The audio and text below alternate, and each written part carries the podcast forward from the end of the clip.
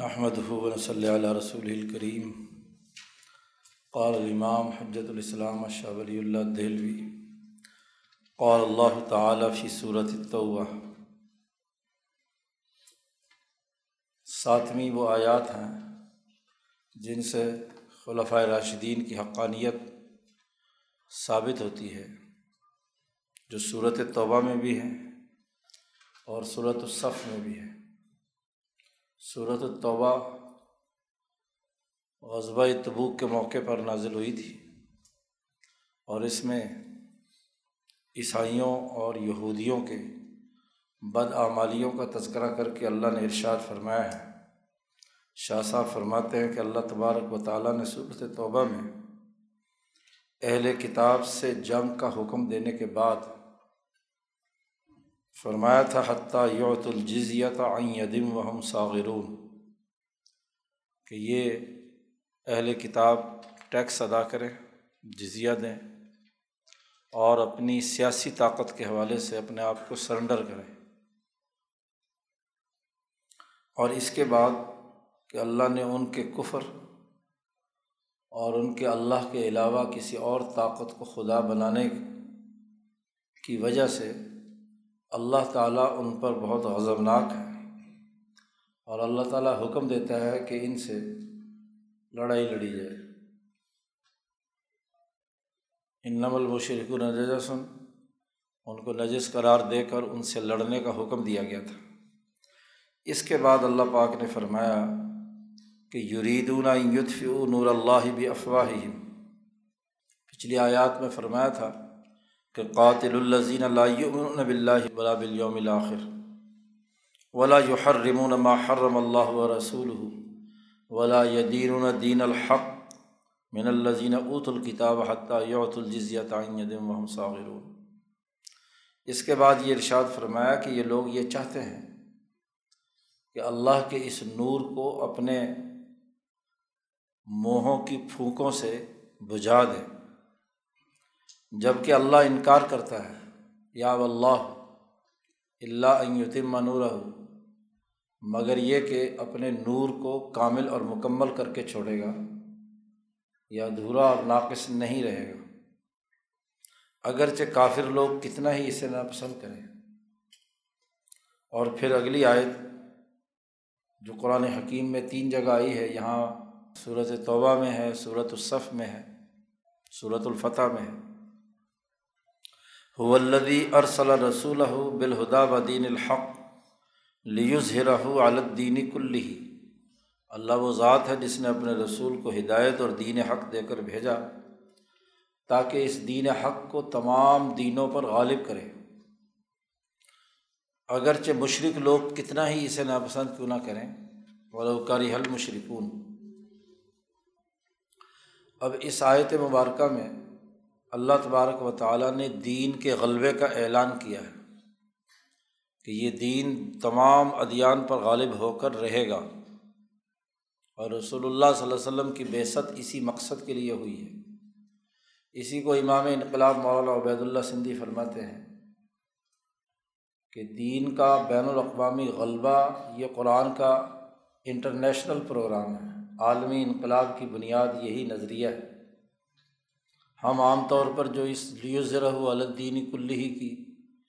جو تشریحات بیان کرتے ہیں وہ دراصل شاہ ولی اللہ صاحب کی اسی کتاب سے ماخوذ ہے، جیسا کہ آگے تفصیل آ رہی ہے. پھر اللہ پاک نے ارشاد فرمایا سورۃ الصف میں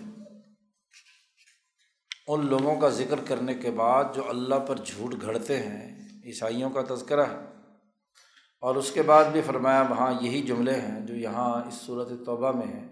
کہ یریدون لیطفئوا نور اللہ بافواہہم. یہ بھی یہ چاہتے ہیں کہ اللہ کے نور کو اپنے منہوں سے بجھا دیں، حالانکہ اللہ اپنے نور کو مکمل کرنے والا ہے، اگرچہ کافر لوگ کتنا ہی ناپسند کیوں نہ کریں. اور هو الذی ارسل رسولہ، یہاں بھی وہی آیت ہے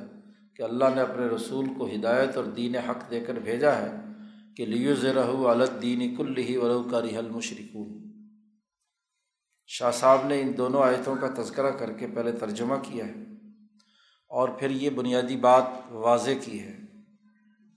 کہ یہ جو آیات مبارکہ ہیں اللہ کی،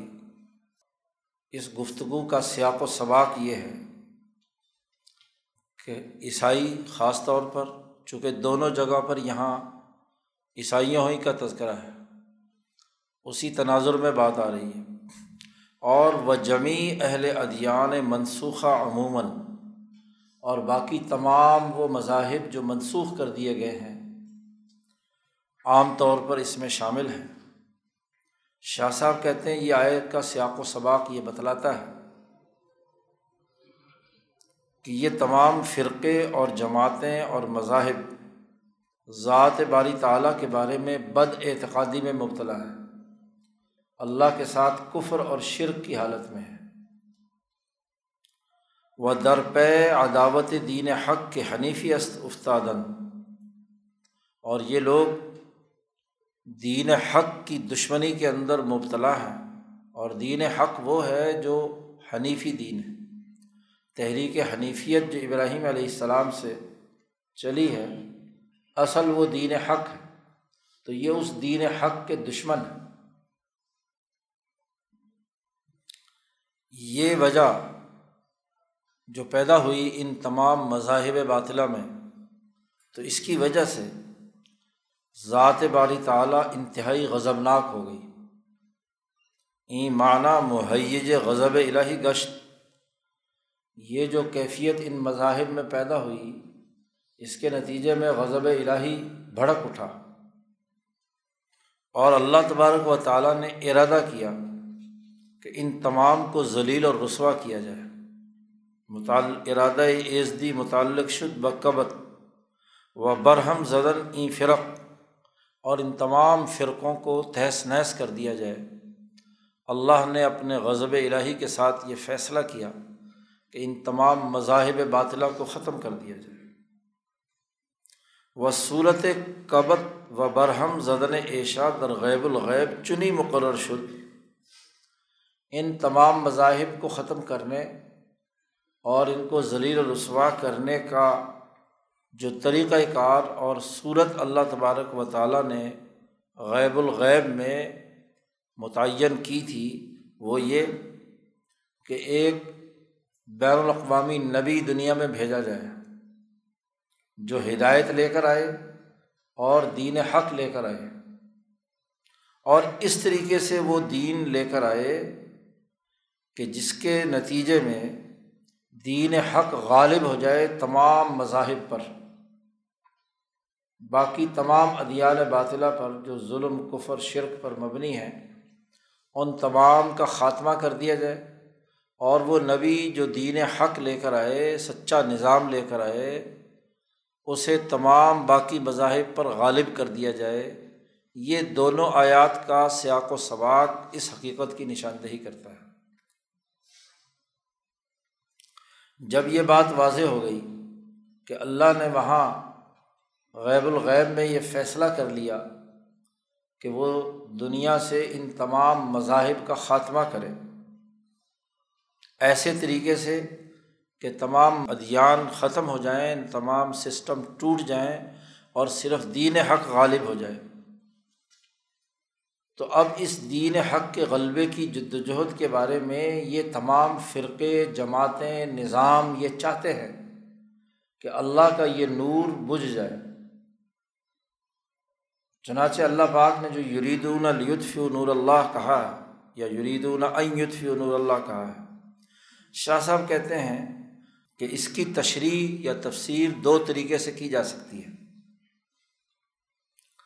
ایک تو یہ کہ یہ جو اللہ کا نور بجھانا چاہتے ہیں، تو اس بجھانے کے دو پہلو ہو سکتے ہیں۔ ایک تو یہ کہ اللہ کا نور مثلاً ایک چراغ کی مانند ہو، یا ایسی آگ ہو جو تھوڑی سی ہے،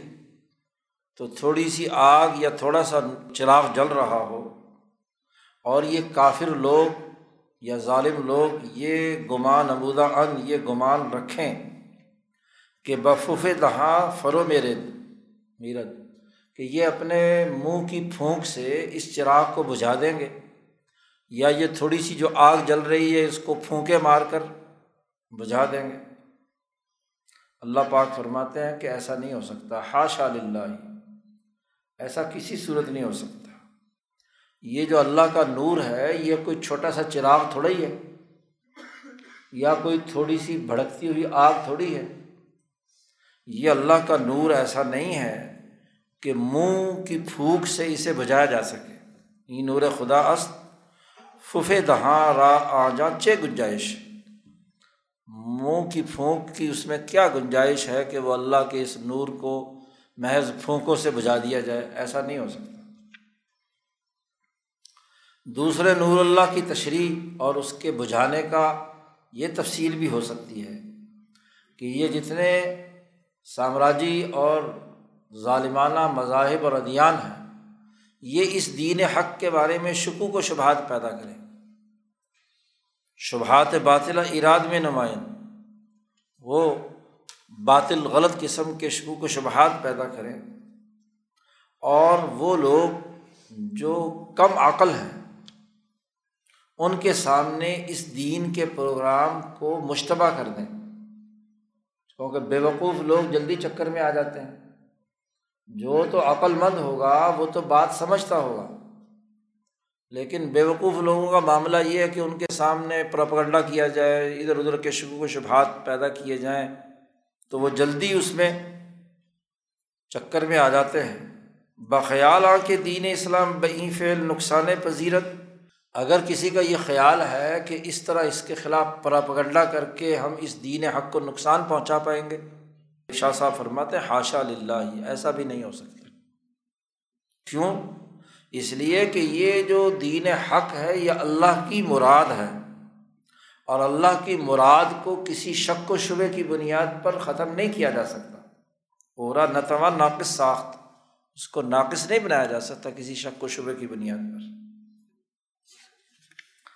پھر شاہ صاحب نے اس آیت کی تشریح میں جو اہم ترین مسئلہ ہے جس پر آج تک باقی تمام مفسرین پریشان ہیں، شاہ صاحب نے اس مسئلے کو لیا ہے، اور یہ مسئلہ سب سے پہلے پوری وضاحت کے ساتھ اسلامی تاریخ کے دور میں امام شاہ ولی اللہ دہلوی نے حل کیا ہے۔ شاہ صاحب سے پہلے لیظہرہ علی الدین کلہ کی تشریحات بڑی عجیب و غریب کی جاتی تھیں، جیسا کہ آگے شاہ صاحب خود بیان بھی کر رہے ہیں۔ شاہ صاحب فرماتے اس آیت میں کہا گیا ہے کہ اللہ کے اس نور کو یہ بجھانا چاہتے ہیں، ایسا ممکن نہیں، بلکہ یہ اللہ نے رسول اس لیے بھیجا ہے کہ لیظہرہ علی الدین کلہ۔ تو یہاں شاہ صاحب نے بڑی تفصیل کے ساتھ غلبہ دین کی حقیقت واضح کی ہے، جو ہمارے ہاں تو چونکہ نصاب میں شامل ہے دوستوں کو اس لیے پتہ ہے، ورنہ باقی مدرسوں اور مسجدوں اور باقی جتنے بھی لوگ ہیں گروہ اور فرقے، ان کے تو خواب و خیال میں بھی یہ بات نہیں ہے۔ جو ہاں تو مولانا سندھی کی برکت سے شعور و آگہی میں اس کی تفصیل کسی درجے میں موجود ہے، اور جس پر ہم بات چیت اور گفتگو کرتے رہتے ہیں اپنے نصابات میں۔ شاہ صاحب نے یہاں بڑی وضاحت کے ساتھ لیظہرہ علی الدین کلہ پر بڑی محققانہ گفتگو کی ہے۔ اللہ پاک کا یہ قول کہ لیظہرہ علی الدین کلہ، شاہ صاحب فرماتے ہیں چون ظہور دین حق بر جمیع ادیان در زمان آ حضرت صلی اللہ علیہ وسلم صورت نہ گرفت۔ اب مسئلہ یہ کہ رسول اللہ صلی اللہ علیہ وسلم کو بھیجا اس لیے تھا اللہ نے،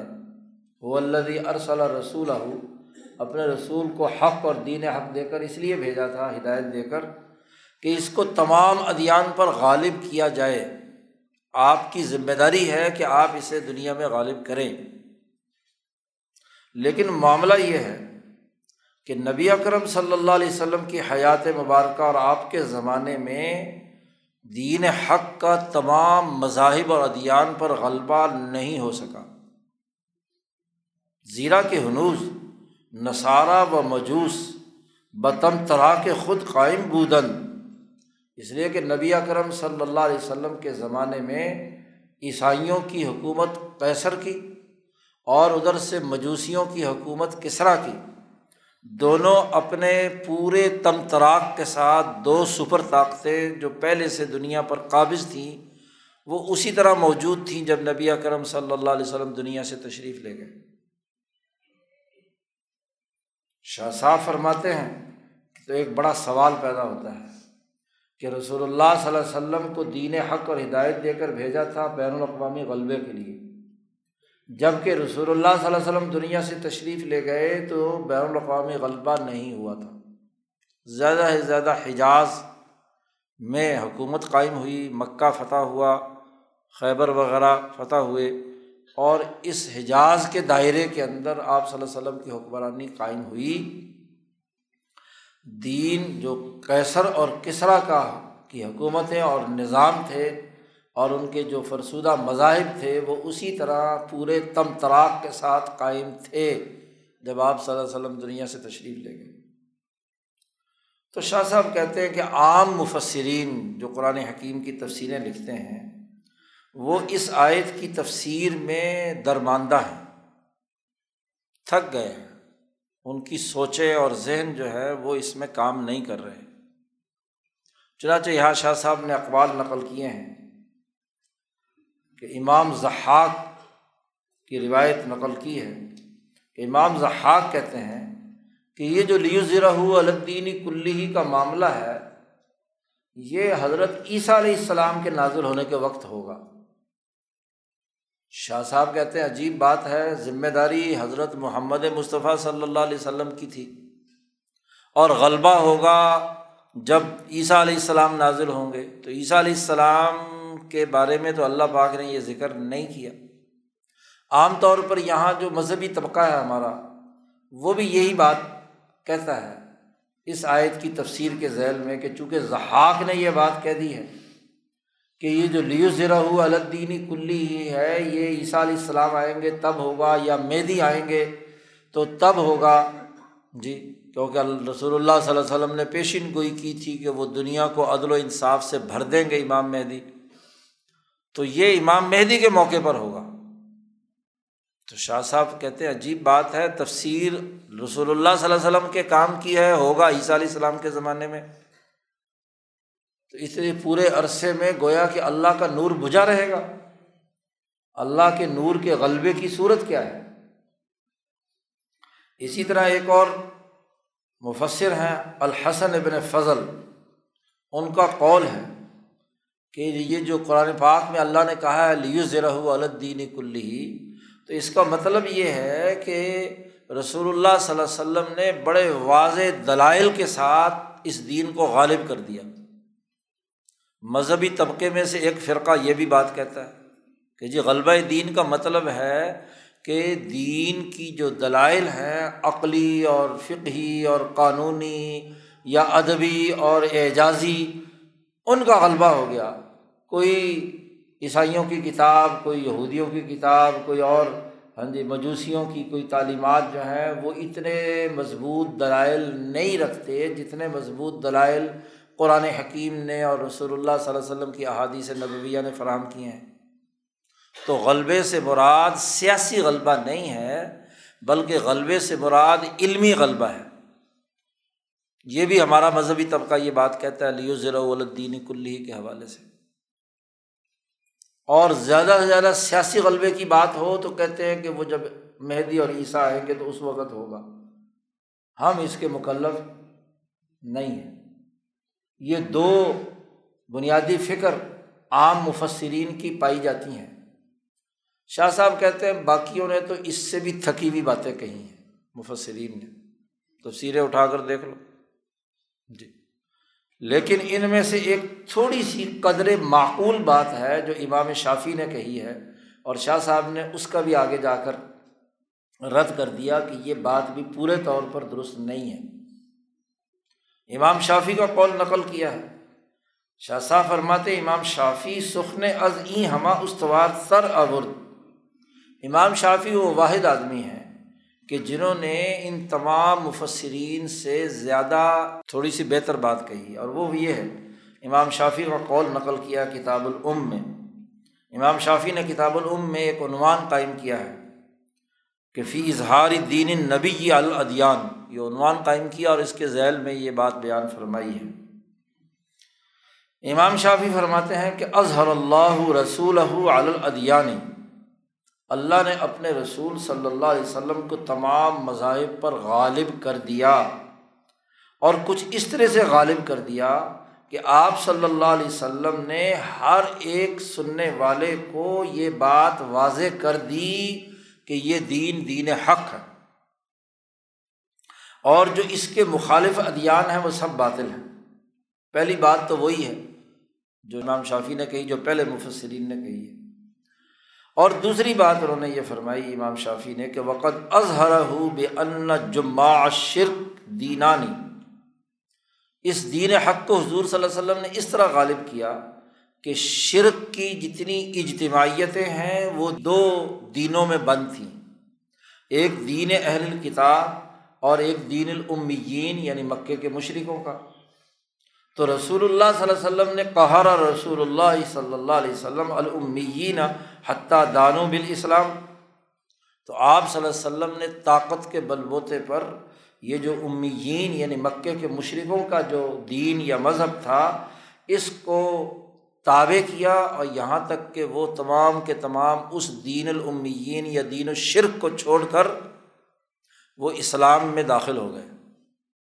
تو یہ غلبہ ہے، گویا کہ فتح مکہ کے ذریعے سے سیاسی غلبہ ہو گیا، ایک بات تو یہ کہی۔ اور دوسری بات فرمائی کہ غزوہ تبوک وغیرہ کے موقع پر یا اس کے بعد کے کچھ یہودیوں اور عیسائیوں کے علاقوں میں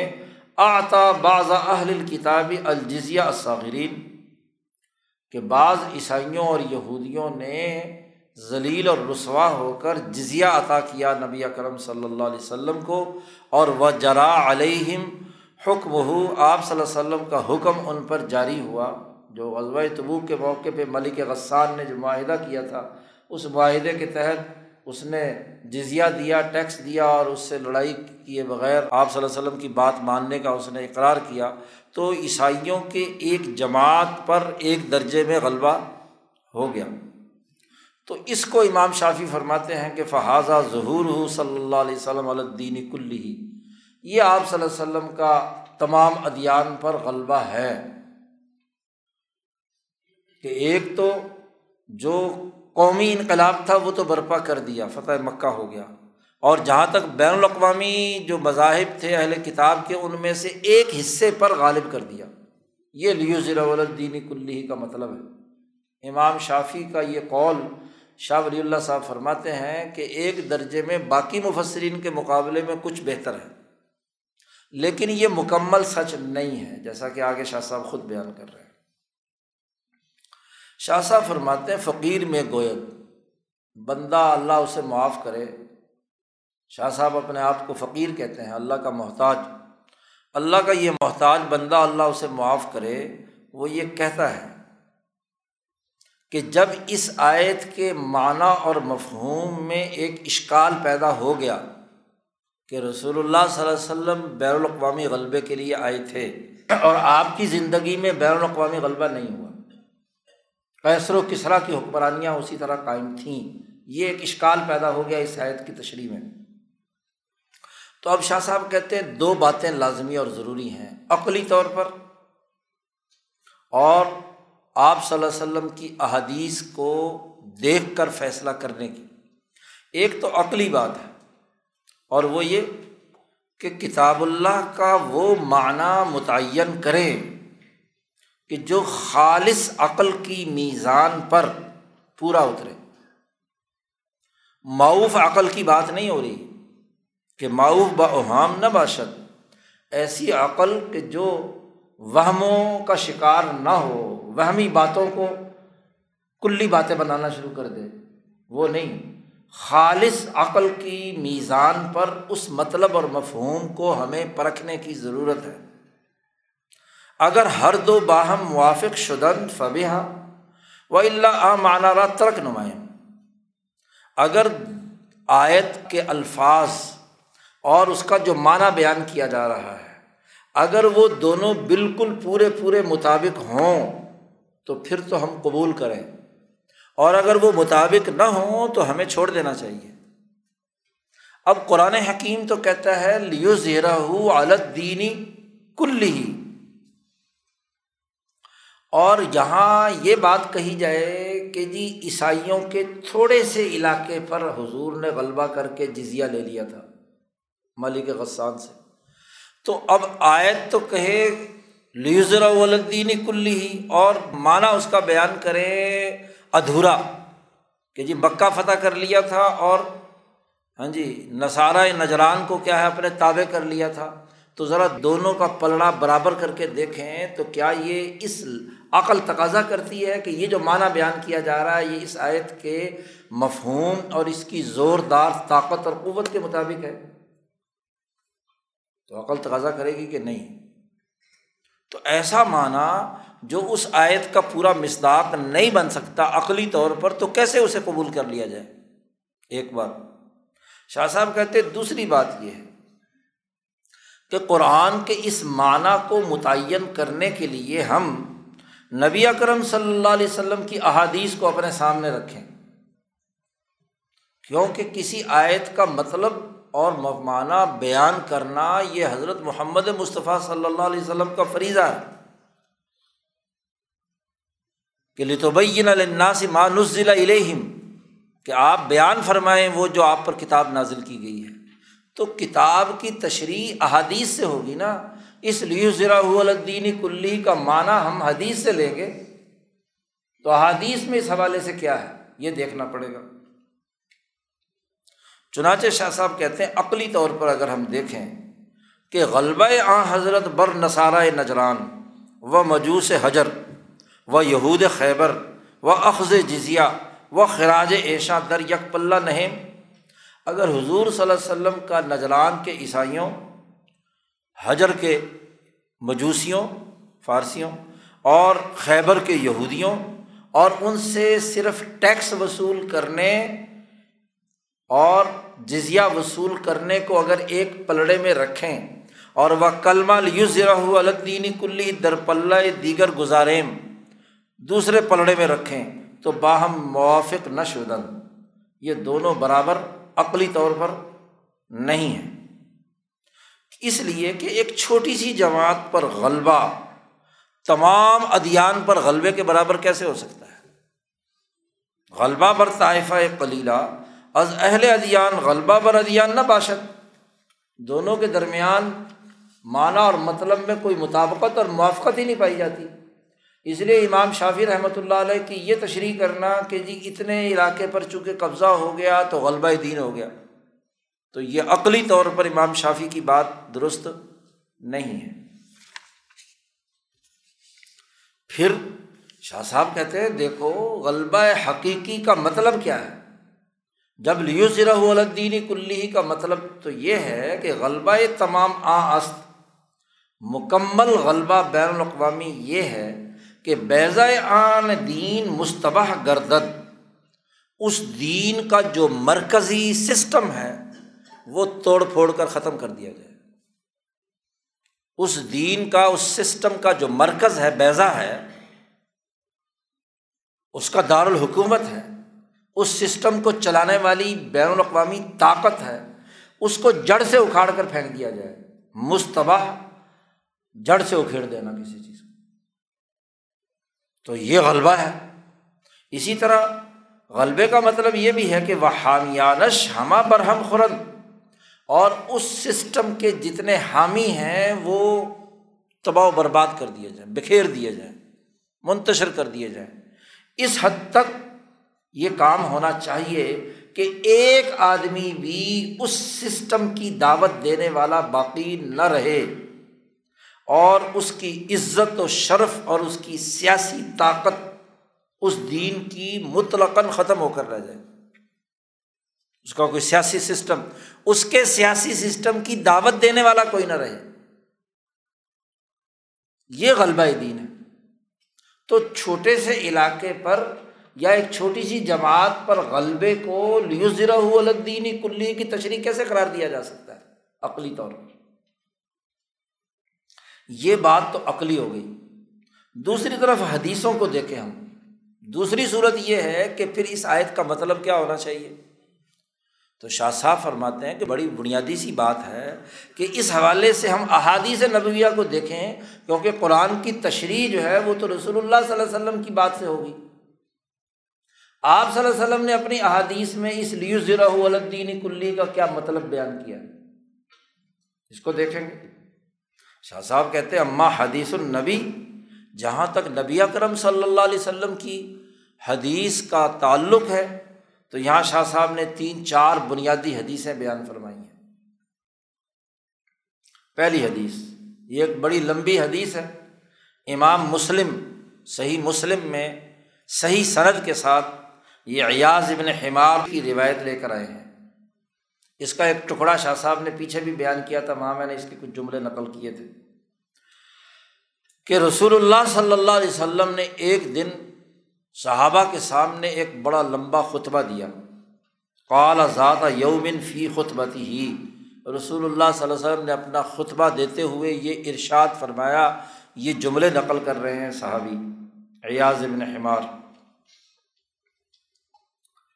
نبی اکرم صلی اللہ علیہ وسلم نے خطبہ دیتے ہوئے ارشاد فرمایا، الا خبردار لوگو سن لو، ان ربی امرنی، میرے رب تبارک و تعالیٰ نے مجھے حکم دیا ہے کہ ان اعلمکم ما جہلتم، کہ میں تمہیں ان باتوں کی تعلیم دوں جن سے تم جاہل ہو، جن باتوں کو تمہیں پتہ نہیں ہے میں تمہیں وہ باتیں بتلا دوں، اور وہ باتیں میں وہ بتلاؤں گا کہ جو مما علمنی یومی ھذا، جو آج کے دن ہی اللہ تبارک و تعالیٰ نے مجھے ابھی ابھی بتلائی ہیں۔ اللہ کی وحی آئی ہے، اللہ تبارک و تعالیٰ نے آج کے دن مجھے یہ بات بتلائی ہے، اور یہ باتیں جن سے تم جاہل ہو اللہ نے مجھے حکم دیا ہے کہ میں تمہیں یہ باتیں بتا دوں۔ اور اگلی ساری تقریر جو ہے وہ اللہ تبارک و تعالیٰ کی ہے۔ اللہ تبارک و تعالیٰ، گویا کہ یہ حدیث حدیث قدسی ہے کہ رسول اللہ صلی اللہ علیہ وسلم اللہ تبارک و تعالیٰ سے روایت کرتے ہیں۔ پہلی بات جو اللہ پاک نے ارشاد فرمائی وہ یہ کہ کل مال نحلته عبدا حلال، ہر وہ مال جو میں نے کسی بندے کو عطا کیا ہے وہ حلال ہے۔ دوسری بات کہ وانی خلقت عبادی حنفاء كلهم، میں نے اپنے جتنے بھی بندے دنیا میں پیدا کیے ہیں اپنی فطرت کے اعتبار سے تمام کے تمام حنیفی ہیں۔ کل مولود یولد علی الفطرہ، فطرت اسلام پر پیدا ہوئے ہیں سب، وہ ایک اللہ کو ماننے والے ہیں۔ لیکن معاملہ کیا ہے؟ اللہ پاک فرماتے ہیں کہ وَإِنَّهُمْ أَتَتْهُمُ الشَّيَاطِينُ، سب پیدائشی طور پر وحدانیت کے قائل ہوتے ہیں، حنیفی ہوتے ہیں، دین حق کے ہوتے ہیں، لیکن ان کے پاس شیطان آتے ہیں اور فَاجْتَالَتْهُمْ عَنْ دِينِهِمْ، وہ انہیں ان کے دین سے ادھر ادھر بھگانے کی کوشش کرتے ہیں، دوڑاتے ہیں کہ اصل دین سے ادھر ادھر بھاگو۔ کوئی اسی کو عیسائی بنا دیا، کسی کو یہودی بنا دیا، کسی کو سرمایہ داری بنا دیا، کسی کو سوشلسٹ بنا دیا۔ وَحَرَّمَتْ عَلَيْهِمْ مَا أَحْلَلْتُ لَهُمْ، اور وہ شیاطین ان کے اوپر ان چیزوں کو حرام قرار دے دیتے ہیں جو میں نے ان بندوں پر حلال قرار دی تھی۔ تو شیطانوں کے حرام کو یہ قبول کر لیتے ہیں۔ وَأَمَرَتْهُمْ أَن يُشْرِكُوا بِي مَا لَمْ أُنْزِلْ بِهِ سُلْطَانًا، اور یہ شیطان ان کو حکم دیتے ہیں کہ تم میرے ساتھ شریک ٹھہراؤ جس پر میں نے کوئی دلیل نہیں اتاری۔ جی، تو شیطان یہ کام کرتے ہیں، لوگوں کو ان حنیفیت کے دین سے ادھر ادھر بھگاتے ہیں۔ جی، یہ جملے دیکھو اور قرآن کی آیت دیکھو کہ یریدون ان یطفئوا نور اللہ بافواہہم، تو یہ جملے اسی کی تشریح تو ہیں۔ اور پھر اللہ نے اگلی بات ارشاد فرمائی، چوتھی بات، کہ وان اللہ ناظر الی اہل الارض، اللہ فرماتے ہیں پیدا تو میں نے انسانوں کو حنیفی کیا تھا، لیکن اس کے بعد شیطان آتے رہے اور شیطانوں نے ان کو دین سے منحرف کر دیا، شرک اور کفر میں مبتلا کر دیا، حلال کو حرام بنا دیا، وغیرہ وغیرہ۔ تو آج اللہ پاک فرماتے ہیں کہ بے شک اللہ نے ان زمین والوں پر نظر دوڑائی، ان اللہ ناظر الی اہل الارض، زمین والوں کو دیکھا تو فماقتہم عربہم وعجمہم، تو اللہ ان کے اوپر غضبناک ہوا، ان کے عربوں پر بھی اور ان کے اجمیوں پر بھی، قیصر و کسرا پر بھی۔ اللہ بقایا من اہل الکتاب، سوائے اہل کتاب کے کچھ چند گنے چنے لوگ، عیسائی ہوں یا کوئی مخلص یہودی ہو، اس کے علاوہ باقی تمام پر اللہ کی غضب کی نظریں گڑیں، کیونکہ شیطان کے زیر اثر آ کر یہ حنیفیت کے اس نور سے دور ہوئے اور ان کو یہودی بنا لیا گیا، عیسائی بنا لیا گیا، مجوسی بنا لیا گیا۔ فابواہ یحودانہ او ینصرانہ او یمجسانہ، تو اللہ تبارک و تعالیٰ اس حدیث میں بتلا دیا کہ اللہ تبارک و تعالیٰ اس زمین والوں پر اس وقت بہت شدید غضبناک ہے، عربوں پر بھی اور اجمیوں پر بھی۔ اور پھر نبی اکرم صلی اللہ علیہ وسلم نے خطاب کرتے ہوئے فرمایا کہ اللہ تبارک و تعالیٰ نے یہ بات بھی فرمائی کہ انما بعثتک لابتلیک وابتلی بک۔ اب جب یہ صورتحال ہے کہ زمین پر میرا غضب جب پڑا، یہاں کی ان کے لوگوں کی حالت کو غلط دیکھا،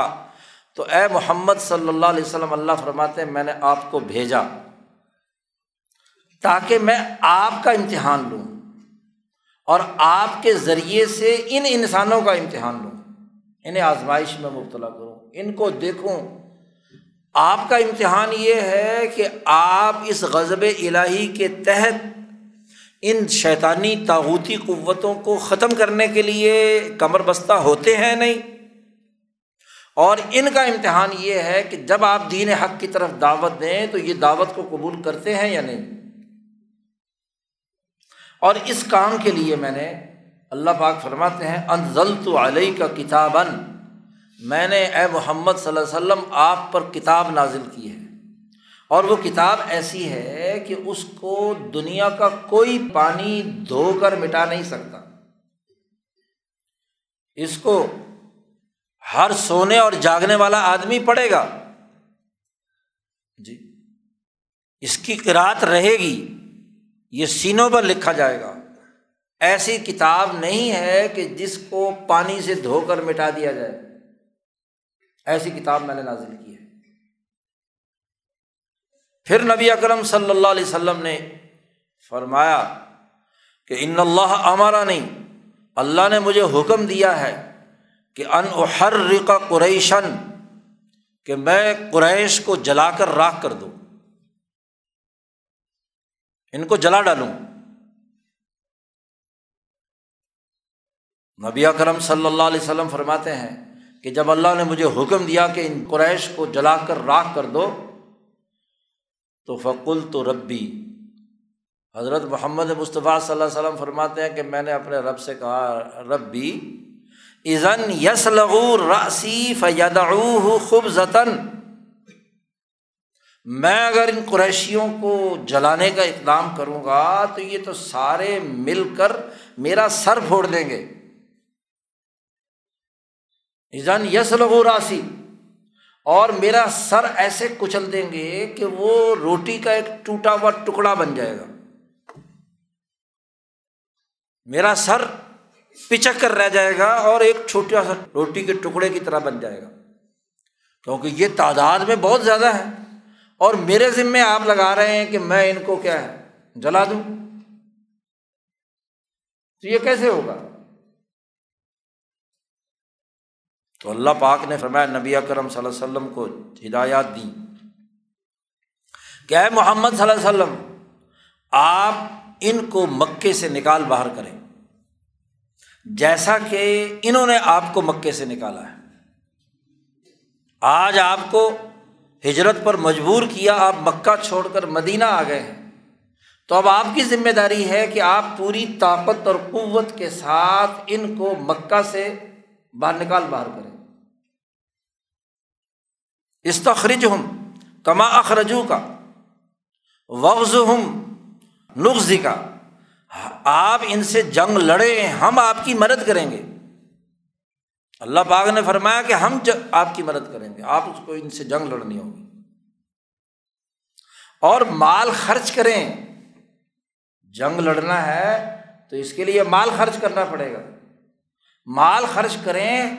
ہم تمہارے لیے مال عطا کریں گے، سننفق علیک، ہم آپ کو مال دیں گے، مال غنیمت آئے گا، اس سے آپ مال خرچ کر کے ان کی جڑ کاٹ دیں، نکال دیں ان کو۔ اور اے محمد صلی اللہ علیہ وسلم، آپ ایک لشکر تیار کریں گے ان کے مقابلے میں تو ہم اس جیسے 5 لشکر تیار کریں گے مدد کے لیے، جی فرشتوں کے ہیں یا دیگر جماعتوں کے ہیں، وہ جماعتیں آپ کے ساتھ مل کر خاتمہ کریں گے۔ تو نبی اکرم صلی اللہ علیہ وسلم کو یہ اللہ نے حکم دیا، اور اس میں واضح طور پر لِیُظْهِرَهُ عَلَى الدِّینِ كُلِّهِ اور یریدون ان یطفئوا نور اللہ کے تناظر میں پوری گفتگو بالکل واضح ہو جاتی ہے اس حدیث سے۔ یہاں شاہ صاحب نے تو حدیث اتنی ہی یہاں نقل کی ہے، ابھی یہ حدیث لمبی جاری ہے۔ مسلم شریف کی باقی حدیث کی روایت میں اگلے جملے یہ ہے کہ قاتل بمن اطاعک من عصاک، اے محمد صلی اللہ علیہ وسلم آپ ان سے جنگ لڑیے، ان لوگوں کو اپنے ساتھ لے کر جو آپ کی اطاعت کرنے والے ہیں، اور ان لوگوں سے جنگ لڑیے جو آپ کی مخالفت کرنے والے، نافرمانی کرنے والے ہیں۔ بلکہ اللہ پاک نے اس کے بعد ایک بڑی بنیادی بات اس حدیث میں ہے، اللہ پاک نے فرمایا کہ دیکھو اے محمد صلی اللہ علیہ وسلم، جنتی لوگ صرف 3 ہوں گے، اہل الجنت ثلاثتن، کون کون سے؟ پہلا آدمی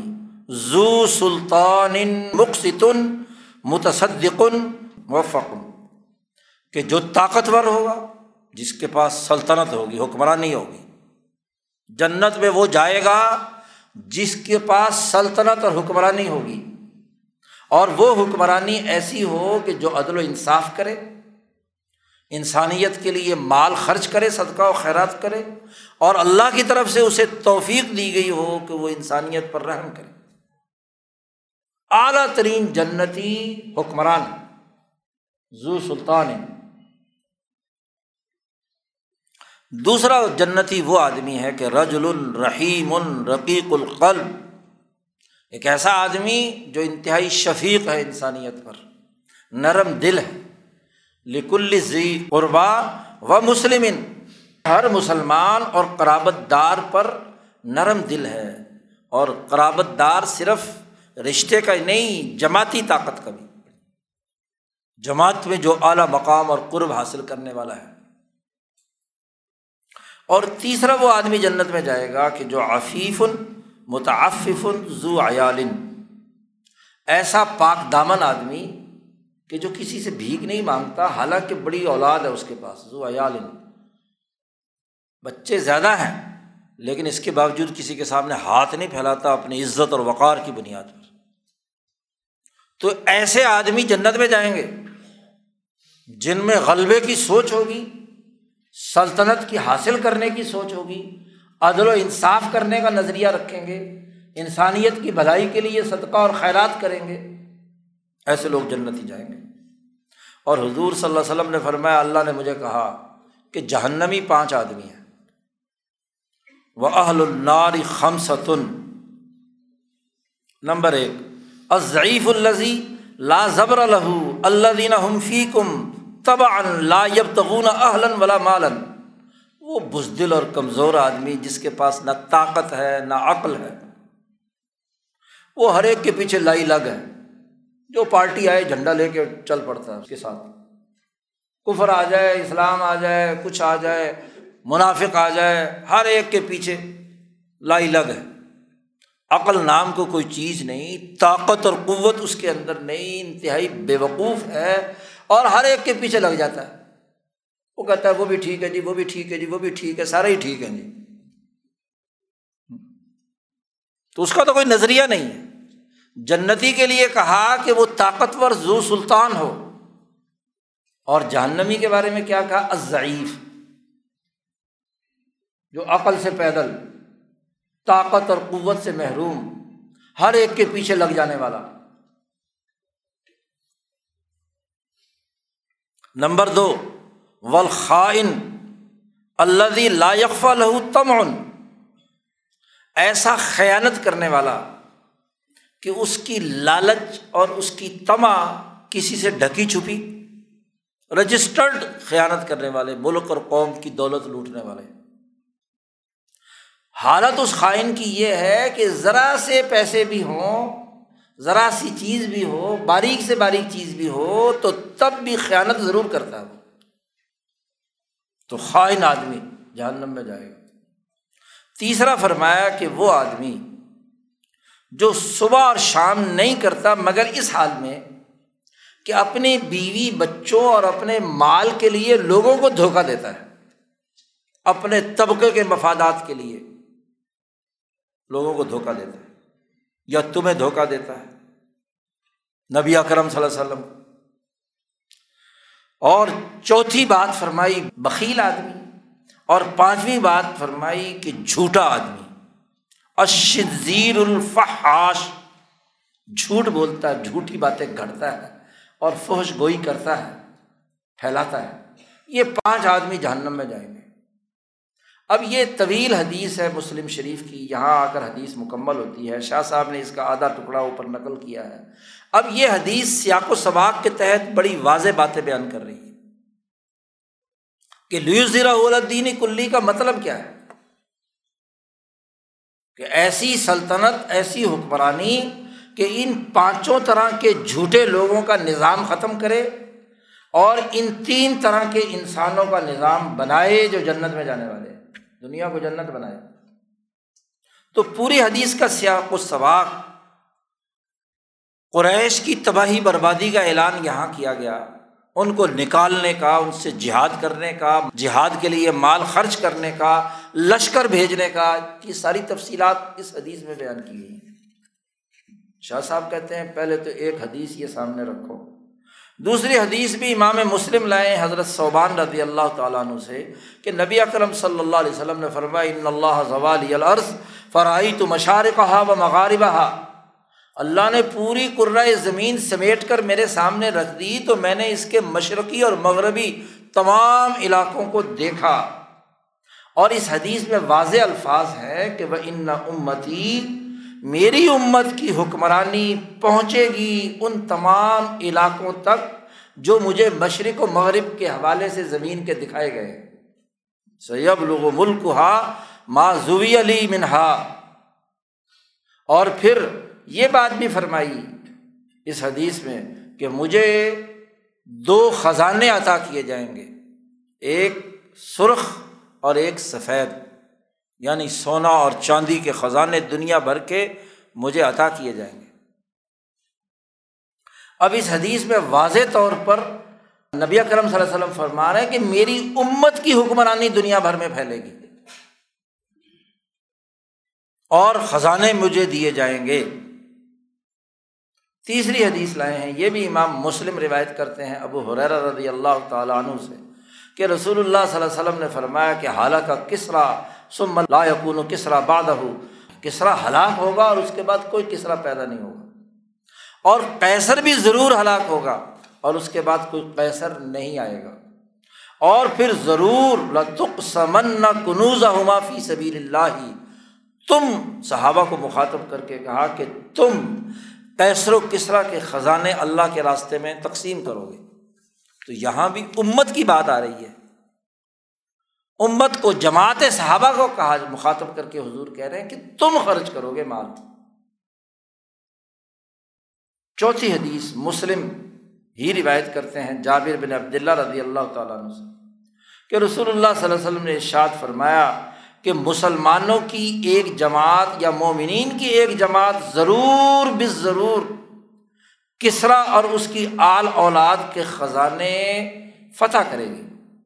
لَتَفْتَحَنَّ عِصَابَةٌ مِّنَ الْمُسْلِمِينَ أَوْ مِنَ الْمُؤْمِنِينَ كَنْزَ آلِ کسریٰ الَّذِي فِي الْأَبْيَضِ، جو اس کے وائٹ ہاؤس میں ہے، اس کے محل میں ہے، وہ سارے خزانے مسلمانوں کی ایک جماعت ضرور اسے فتح کر کے لائے گی۔ تو یہاں بھی صحابہ کا تذکرہ ہے۔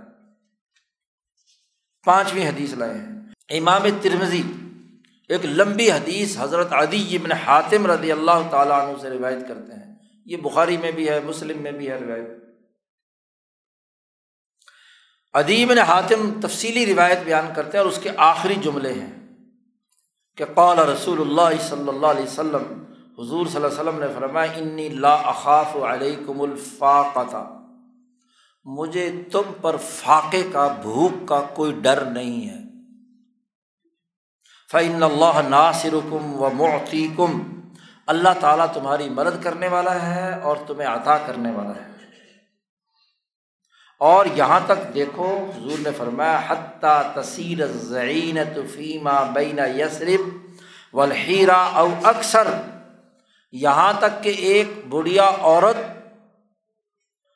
حیرہ سے، جو کوفہ کے قریب ہے، حیرہ سے چلے گی اور مدینہ یثرب یا اس سے زیادہ فاصلہ یعنی مکہ تک پہنچے گی۔ ما یخاف علی مطیہا السرق، اس عورت کو کسی چور وور کا کوئی ڈر نہیں ہوگا، وہ بالکل امن کے ساتھ اکیلی حیرہ سے چل کر یثرب یا مکہ پہنچے گی۔ تو عدی بن حاتم کہتے ہیں کہ میں نے اپنے دل میں کہا جعلت اقول فی نفسی فأین لصوص الطیع، کہاں میرے قبیلے کے ٹھگ کہاں چلے جائیں گے، وہ تو بڑے چوری میں ماہر ہیں۔ اور بنو طے میں سے، قبیلے میں سے ہی اس عورت کو ہیرا سے اگر مدینہ آنا ہے تو وہیں سے گزر کر آنا ہے، تو وہ ٹھگ کہاں چلے جائیں گے۔ یہ میں نے اپنے دل میں بات کہی۔ تو اب یہاں نبی اکرم صلی اللہ علیہ وسلم اپنے بعد کے زمانے کی امن کی اور معاشی خوشحالی کی خبر دے رہے ہیں۔ چھٹی حدیث لائے ہیں، امام احمد ابن حنبل حضرت مقداد ابن اسود سے روایت کرتے ہیں کہ نبی اکرم صلی اللہ علیہ وسلم سے حضرت مقداد کہتے ہیں میں نے سنا کہ آپ نے ارشاد فرمایا کہ لا یبقا علی ظہر الارض بیت مدر ولا وبر الا ادخلہ اللہ کلمۃ الاسلام بعز عزیز وذل ذلیل، کہ اس کرۂ ارض پر کوئی مٹی کا بنا ہوا گھر یا کسی اون کا بنا ہوا خیمہ، صحرا ہو یا شہر ہو، کوئی بھی گھر ایسا نہیں ہوگا مگر یہ کہ اللہ تبارک و تعالیٰ اسلام کے کلمے کو ہر گھر میں داخل کر دے گا، کوئی گھر نہیں بچے گا، چاہے لوگ عزت سے اسے قبول کر لیں، جو اس کا استقبال کر کے خوش دلی سے مان لیں، او ذل ذلیل، یا ذلیل اور رسوا ہو کر اسلام کی حکومت کے ماتحت ہو کر اسے ٹیکس دیں، کلمہ نہ بھی پڑھیں تو ذلیل ہو کر انہیں اپنی سیاسی طاقت سے دستبردار ہونا ہوگا۔ اگر انہیں اللہ عزت دے گا، وہ اللہ سے عزت ان کو دے گا تو ان کو اس کے مطابق بنا دے گا، اور او یذلہم فی دینون لہا، اور یا ان کو ذلیل ہوگا تو وہ غلط قسم کے مذاہب کے پابند رہیں گے۔ تو قلت، مقداد کہتے ہیں میں نے کہا فیکون الدین کلہ للہ، اللہ کا دین مکمل غالب ہو کر رہے گا، کوئی علاقہ نہیں بچے گا، کوئی گھر نہیں بچے گا جہاں اسلام داخل نہ ہو جائے۔ شاہ صاحب کہتے ہیں سنانے کو تو بہت ساری حدیثیں ہیں، یہ 6 حدیثیں ہی اگر آپ سامنے رکھیں، آنچ مقتضائی این احادیث صحیحہ است، ان احادیث صحیحہ کا تقاضا یہ ہے کہ تمام ظہور دین بعد آ حضرت صلی اللہ علیہ وسلم خواہد بود۔ آپ نے امت کے بارے میں کہا ہے کہ امت یہ کام کرے گی، اس کی حکومت پہنچے گی، اس کی جماعت فتح کرے گی، تو یہ حدیث بتلا رہی ہیں کہ یہ غلبہ دین مکمل پوری دنیا پر وہ حضور صلی اللہ علیہ وسلم کے دنیا سے تشریف لے جانے کے بعد ہوگا۔ شاہ صاحب کہتے ہیں کہ لیظہرہ علی الدین کلہ کے اندر اگر ضمیر خدا اور دین حق کی طرف لوٹائی جائے تو اس کا مطلب یہ ہوگا کہ رسول صلی اللہ علیہ وسلم کو ہدایت اور دین حق دے کر بھیجا، یہ بھیجنا یہ تقاضا کرتا ہے کہ اس ہدایت اور دین حق کو غالب کیا جائے تمام مذاہب پر۔ تو ارسال، بھیجنا ہی دنیا میں تمام مذاہب پر غلبے کا تقاضا کرتا ہے، اس کا آخری نتیجہ یہ ہوگا۔ یہاں سے یہ بات لازم نہیں ہوتی کہ خود نبی اکرم صلی اللہ علیہ وسلم حاضر اور موجود ہوں تو لیظہرہ علی الدین کلی کا اصداق ہوگا، یہ کوئی لازم نہیں ہوتا۔ آپ کے آنے کا آخری نتیجہ یہ ظاہر ہونا چاہیے کہ دین غالب ہوگا تمام مذاہب پر، گو آپ صلی اللہ علیہ وسلم کے نائبین اور خلفاء کے ہاتھ سے واقعہ کیوں نہ وقوع پذیر ہو، کیونکہ نتیجے کے طور پر یہ ہونا ہے۔ اور اگر اس ضمیر کو رسول کی طرف لوٹائیں کہ رسول اس کو دین کو غالب کریں گے، تو یہ مطلب بھی دور نہیں ہے کہ ظہور دین بردست نواب آ حضرت صلی اللہ علیہ وسلم واقع شود کہ حضور صلی اللہ علیہ وسلم کے مقرر کردہ نائبین اور خلفاء کے ہاتھ سے یہ کام ہوا تو گویا کہ حضور صلی اللہ علیہ وسلم کے ہاتھ سے ہوا، کیا فرق ہے اس میں؟ بلا شبہ۔ شاہ صاحب یہاں ایک بڑی اہم گفتگو کرنے چلے ہیں اس آیت کی تشریح کے ذیل میں۔ شاہ صاحب کہتے ہیں کہ اگر تو مجھ سے سننا چاہتا ہے نا کھری کھری بات، تو ایک بڑا باریک نقطہ سن لے، اگر میں توانی شنیدن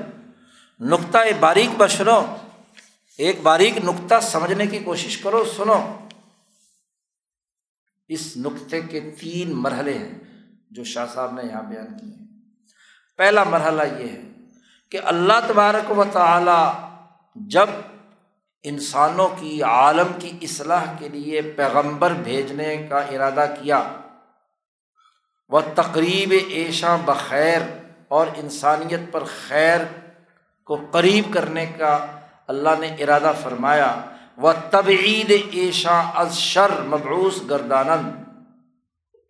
کہ جب پیغمبر کو مبعوث کیا کہ ان کو برائی سے دور کیا جائے، خیر کے قریب کیا جائے اور پورے اصلاح عالم ہونا چاہیے،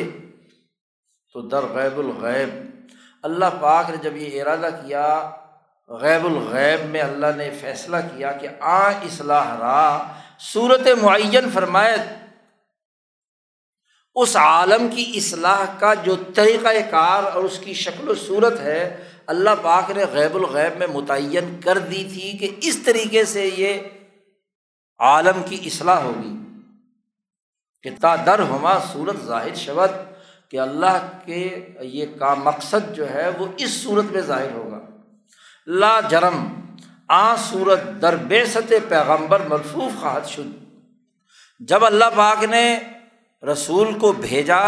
تو وہ جو شکل و صورت تھی اس غلبہ دین کی، وہ حضور صلی اللہ علیہ وسلم کی بعثت کے اندر لپیٹ دی گئی۔ جب آپ صلی اللہ علیہ وسلم دنیا میں پہنچیں گے، نبی بنیں گے، تو یہ شکل و صورت آپ کے ذریعے سے بروئے کار آئے گی۔ تو پہلی بات تو یہ ہے کہ یہ جو غلبہ دین صحابہ کے ذریعے سے ہوا، اس کی یہ شکل و صورت اللہ پاک نے غیب الغیب میں متعین کر کے رسول اللہ صلی اللہ علیہ وسلم کی بعثت کے ساتھ نتھی کر دی تھی۔ پھر جب حکمت الہی نے تقاضا فرمایا کہ پیغمبر صلی اللہ علیہ وسلم اس دنیا سے رفیق اعلیٰ میں چلے جائیں، اس صورت کو مکمل ہونے سے پہلے تو لامحالہ وہ پیغمبر صلی اللہ علیہ وسلم اس مقصد کو پورا کرنے کے لیے کہ جو دراصل آپ کی بعثت کے اندر لپٹا ہوا تھا، نبی اکرم صلی اللہ علیہ وسلم ایک شخص کو جو اپنی امت میں سے ہے اسے اپنا اعلیٰ کار بنائیں۔ حکمت کا تقاضا یہ تھا کہ رسول اللہ صلی اللہ علیہ وسلم قبل از وقت، یعنی لیظہرہ علی الدین کلہ سے پہلے دنیا سے جانے والے ہیں اور یہ کام ابھی باقی ہے، تو اس کے لیے رسول اللہ صلی اللہ علیہ وسلم اپنا ایک خلیفہ اور نائب بنا کر جائے، اپنا اعلی کار بنا کر جائے۔ اور جب اعلی کار بنانا ہے تو ایک جو اپنا نائب یا خلیفہ بنانا ہے تو اس کی تربیت کی ضرورت ہے، تو رسول اللہ صلی اللہ علیہ وسلم نے اورا تربیت کنت در دل او شائستہ حلول داعیہ الہی گردد، ایسا دل تیار کر کے گئے کہ جس میں ذات باری تعالیٰ کا ارادہ اور داعیہ اس کے دل میں نازل ہو کہ وہ یہ چھوڑا ہوا کام جو ہے مکمل کرے۔ تو رسول اللہ صلی اللہ علیہ وسلم نے ایک ایسی جماعت تیار کی۔ پھر جانے سے پہلے جسے اپنا خلیفہ بنایا ہے، بعض وصیت نمائد اورا بعان، پھر جانے سے پہلے اس کو وصیت کر کے گئے کہ یہ کام تم نے پورا کرنا ہے،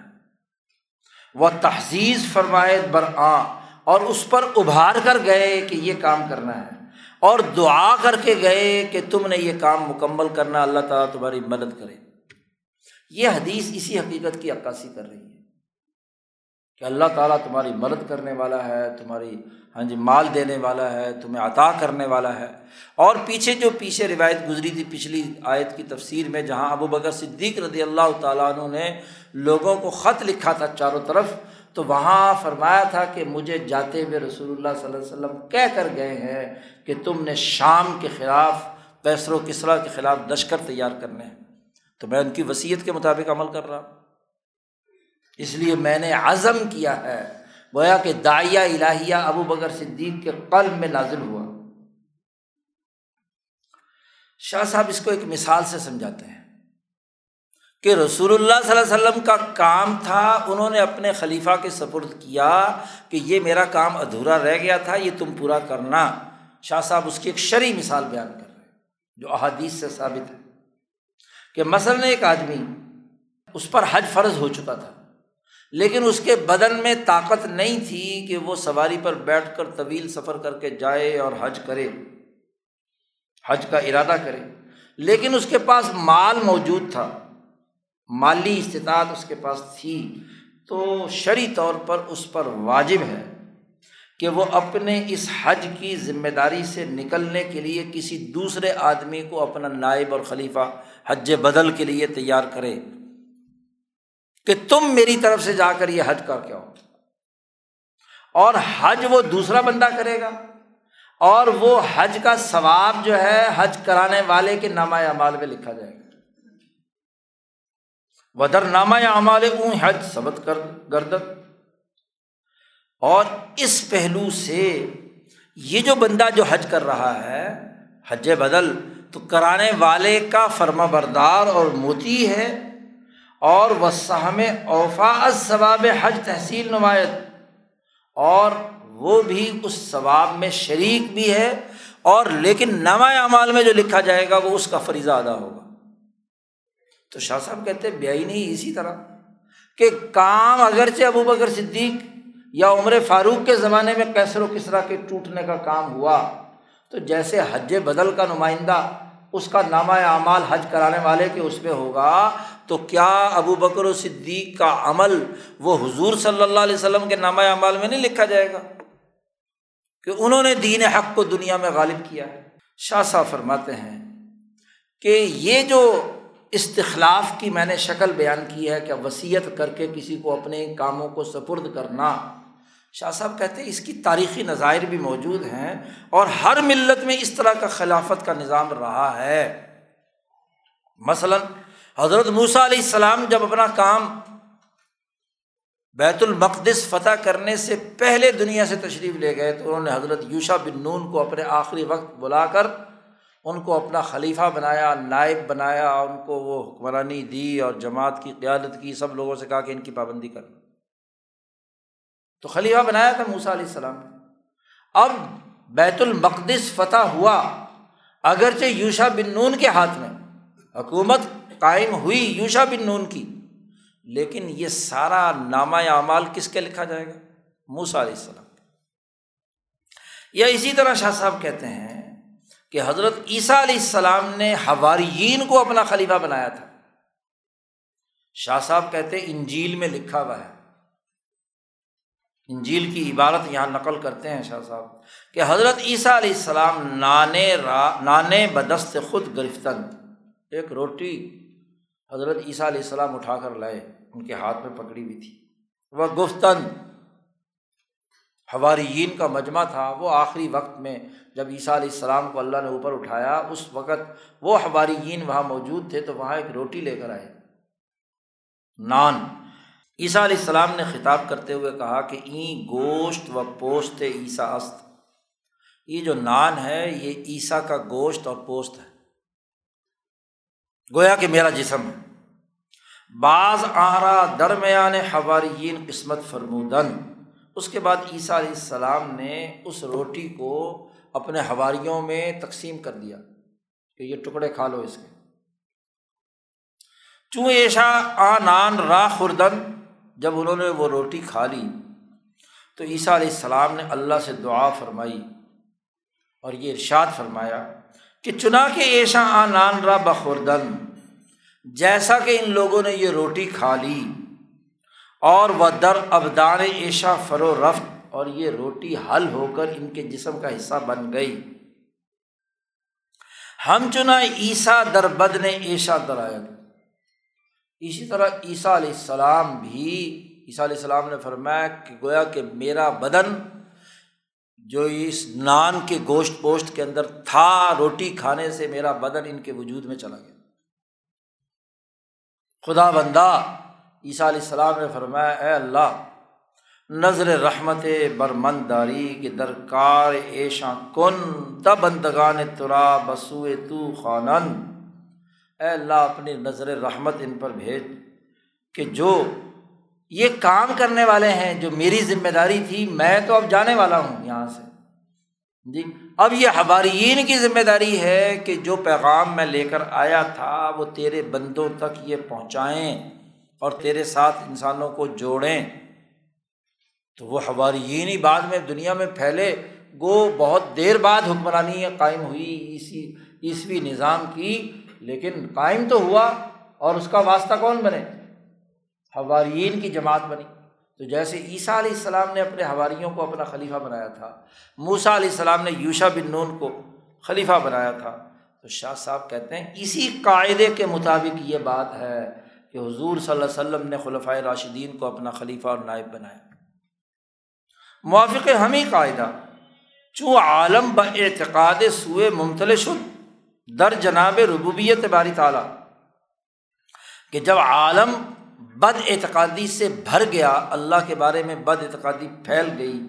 عقیدہ ارجاء پیدا ہو گیا، اور عقیدہ ارجاء کی خود تشریح کر دی کہ تاخیر اعمال از مرتبہ اعتبار، کہ اعمال کا جو اصل مقصد اور نتیجہ تھا جس کی بنیاد پر وہ معتبر ہونے تھے، تو وہ مرتبہ اعتبار سے گر جائیں، تو اس کو عقیدہ ارجاء کہتے ہیں، کہ کام کرو نہ کرو بغیر غفلت کے، بغیر نیت کے۔ وعدم خوف از عواقب آں، اور برے اعمال کا جو ڈر ہونا چاہیے تھا وہ ڈر نکل جائے، اچھے اعمال کی اہمیت ختم ہو جائے، اور برے اعمال کی جو خوف ہے وہ بھی دل سے نکل جائے۔ بس ہر طرح کا بندہ کام کر لے، یہ بھی کر لے، یہ بھی کر لے، وہ بھی کر لے، اچھا بھی کر لے، برا بھی کر لے،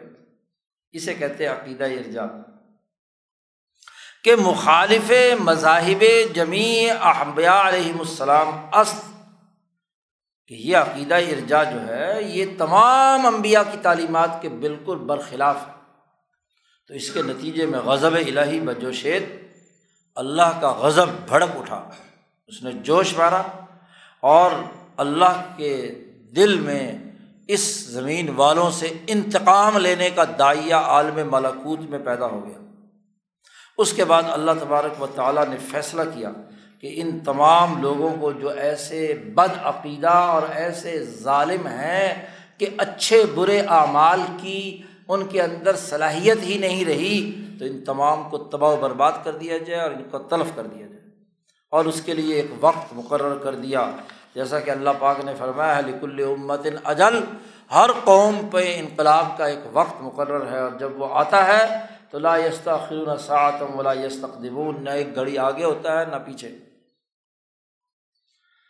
شاہ صاحب فرماتے ہیں کہ جب وہ وقت آ پہنچا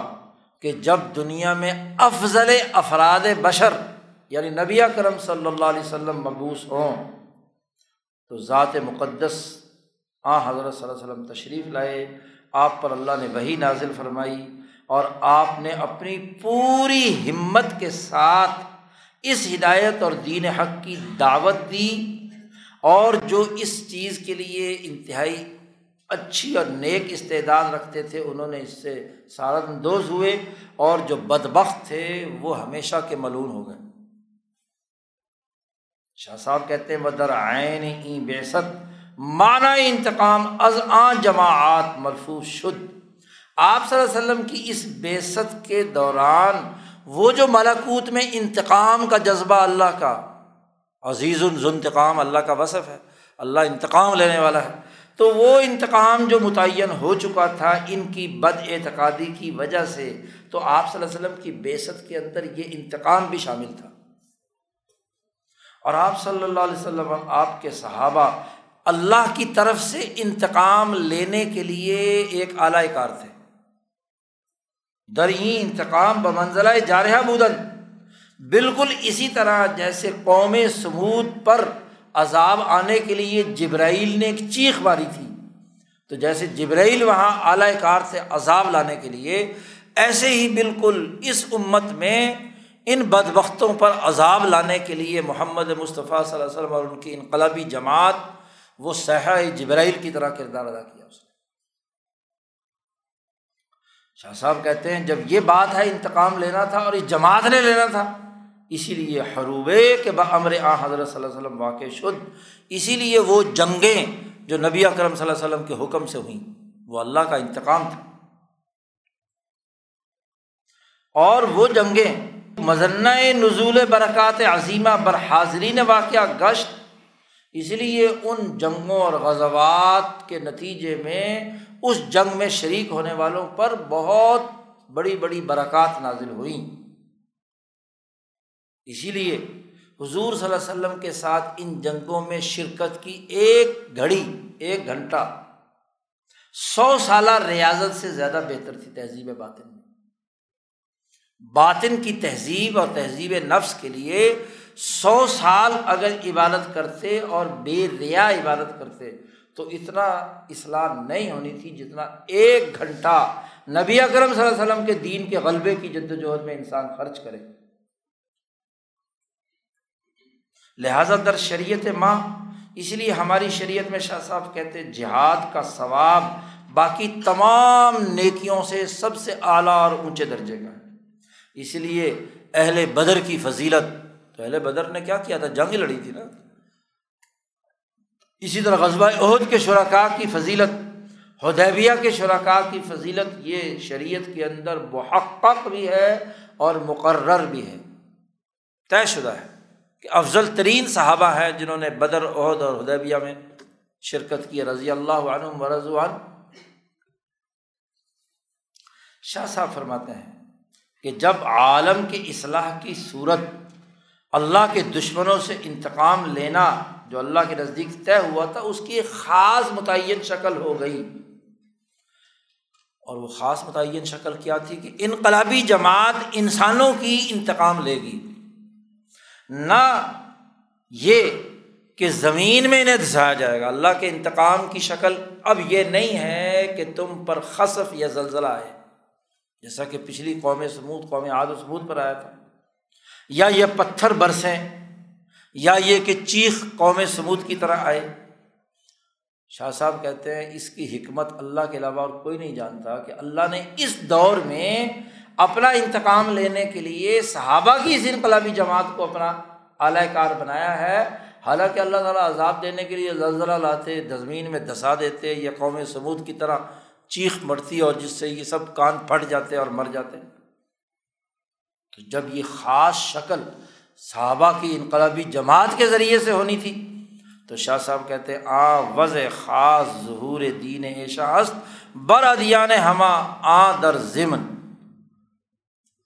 اب یہ خاص شکل جو دین کے غلبے کی ہے باقی تمام مذاہب پر، وہ اس ضمن میں ہے کہ ان ظالم مذاہب اور ادیان کے جو حامی ہیں ان کو ذلیل کیا جائے، ان کے داعیان کو ذلیل کیا جائے، انہیں قتل کیا جائے، گرفتار کیا جائے، ان کے اموال لے لیے جائیں، کہ ظالم کے پاس مال ہونے کا مطلب تو انسانیت دشمنی کے علاوہ کچھ نہیں۔ ان سے ٹیکس لیا جائے، ان سے جزیہ لیا جائے، اور ان کی سیاسی طاقت و قوت، شان و شوکت جو ہے وہ ختم کر دی جائے، اور اسے اچھی طرح پائمال اور بے مقدار بنا دیا جائے۔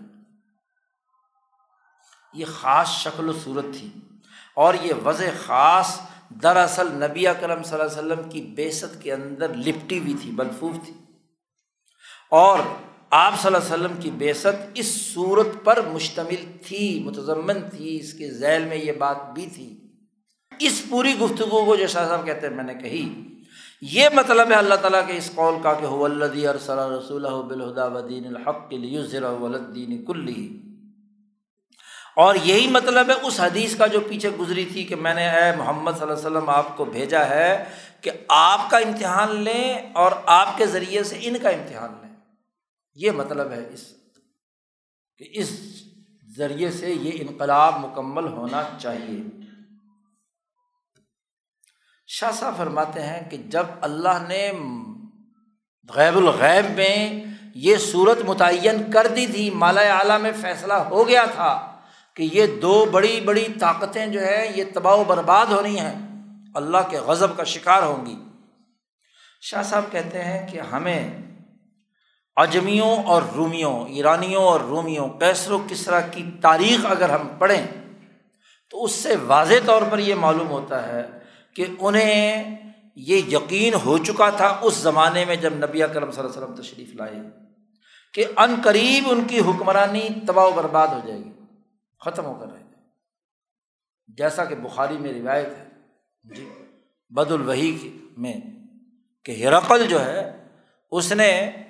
حدیث پاک میں آتا ہے، وہ ابو سفیان روایت کرتے ہیں، ہرقل نے ایک رات خواب دیکھا اور اس نے خواب میں دیکھا کہ کچھ لوگ جو ہے وہ ہماری حکومت کو تباہ و برباد کر کے خاتمہ کرنے والے ہیں۔ اس کا ایک ساتھی تھا ابن ناتور، اس پر بھی اس نے خط لکھا، اس سے بھی معلوم ہوا۔ تو انہیں یہ پتہ تھا کہ یہ حکومتیں ہماری جلد ہی ختم ہونے والی ہیں، اور انہیں یہ بھی پتہ تھا کہ اب اربوں کی حکومت دنیا میں قائم ہوگی۔ اس نے دیکھا تھا کہ وہ لوگ حکمران بن گئے ہیں جن کی خطرہ ہوئی بھی ہوتی ہے۔ جب حضور صلی اللہ علیہ وسلم کا خط لے کر آپ کا قاصد وہاں ہرقل کے ہاں پہنچا، اور جب اس نے خط پڑھا تو اس نے فوری طور پر اپنے اہلکاروں کو کہا کہ یہ بندہ خط لے کر آیا نا، اس کو ننگا کر کے دیکھو اس کی ختنہ ہوئی ہوئی ہے کہ نہیں۔ انہوں نے دیکھا کہ اس کی تو ختنہ ہوئی ہوئی ہے، انہوں نے کہا ہاں بس یہی ہے، یہی اب میری حکومت کو تباہ و برباد کریں گے، یہ جو خط آیا ہے۔ تو انہیں یہ یقین تھا کہ عرب کی حکمرانی مکمل ہوگی، اور وہ نجومیان ایرا از نحوست دلائل سلطنت در افلاق، اور ان کے نجومی بھی آسمان پر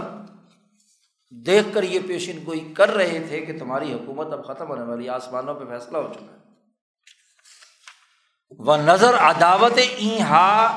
درمیان خودہا، اور وہ دیکھ رہے تھے کہ ستارے جو ہے ان کی بڑی غضبناک نگاہیں پڑ رہی ہیں ہم پر۔ چنانچہ اسی نے ہرقل نے جو دیکھا رات ستاروں کو، ستاروں کی چالوں کو، تو اس کے ذائچے نے بتایا کہ اب ہمارا خاتمہ ہونے والا ہے۔ وقوت کوکب عرب الی غیر ذالک دانستن، اور وہ جانتے تھے کہ عربوں کا ستارہ اس وقت عروج پر ہے۔ حتیٰ کہ جو کاہن تھے انہوں نے اپنی کہانت کے ذریعے سے یہ بات بتلائی تھی، اور باقی لوگوں کو خواب آئے تھے یا غیبی آوازیں آئی تھیں، اسی طرح کی چیزوں سے انہوں نے پہچان لیا تھا کہ یہ اب سپر طاقتیں ختم ہونے والی ہیں۔ شاہ صاحب کہتے ہیں کہ اما ہی نقطہ برآں جماعت مخفی مات کہ داعیہ انتقام از فوق سبع سماوات نازل شدہ، ستاروں اور کاہنوں اور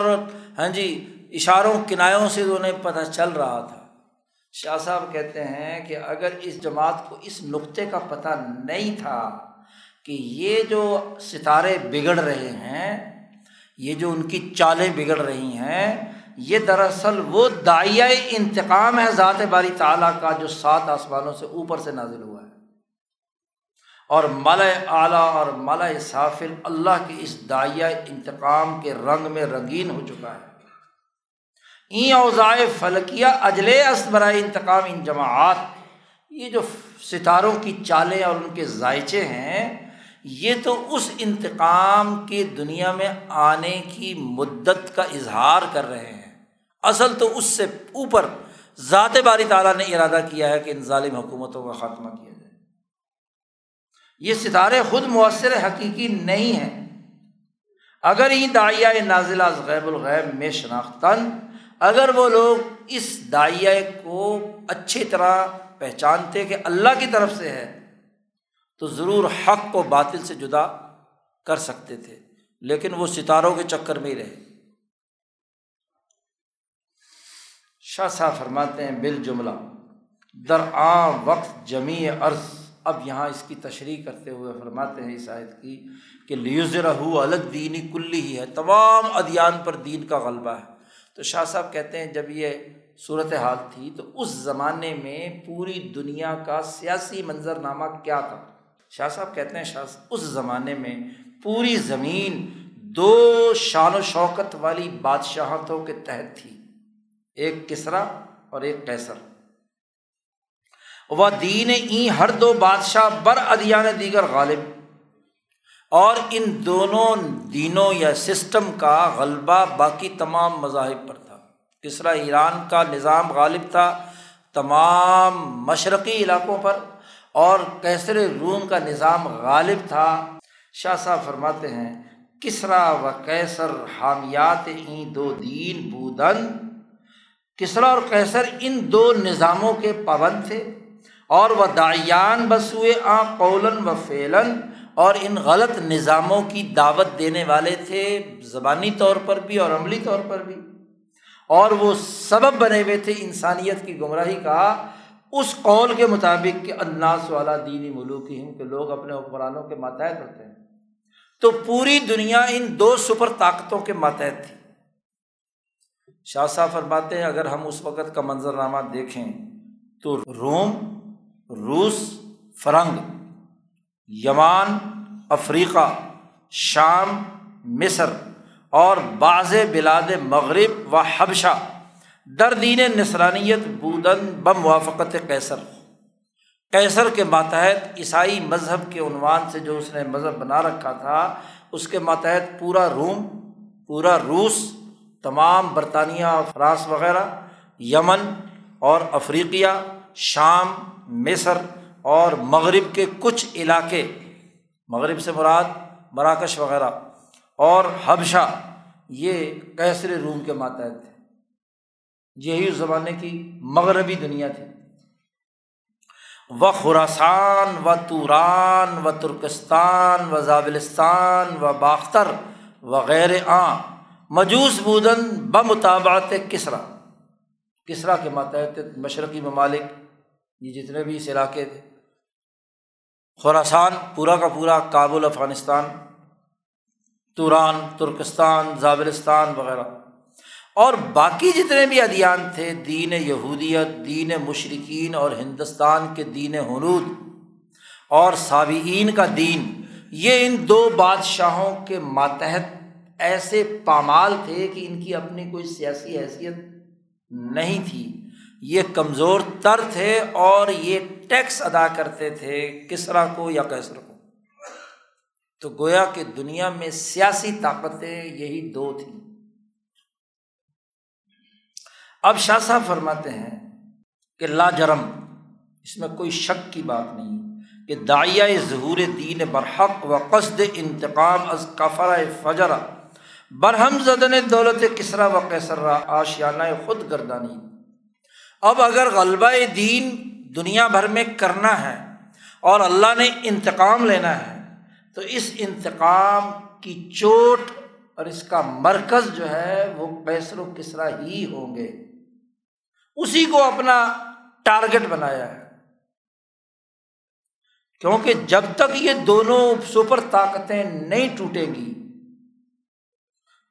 جو بڑے بڑے اعظم مذاہب اور نظام میں سے ہیں اور ان میں سب سے زیادہ مشہور ترین ہے، جب تک یہ ختم نہیں ہوں گے تو سطوت اسلام، اسلام کی طاقت اور قوت ان دو ملتوں کی جگہ پر خود نہیں بیٹھے گی اور باقی ادیان نہیں مٹیں گے، غلبہ نہیں ہوگا۔ جب تک اسلام کی شان و شوکت اور طاقت وہ ان تمام کو پائمال نہیں کرے گی اس وقت تک اس کی شان و شوکت پیدا نہیں ہوگی۔ اگر اسلام غالب آ گیا تو یہ ملتوں کا دونوں کا نظام تباہ و برباد ہو جائے۔ اور شاہ صاحب کہتے ہیں اس کا مطلب یہ ہے، یہ آیت تقاضا کرتی ہے کہ لیزرا ولدینی کلی کا ٹارگٹ جو ہے وہ کسرا ہے۔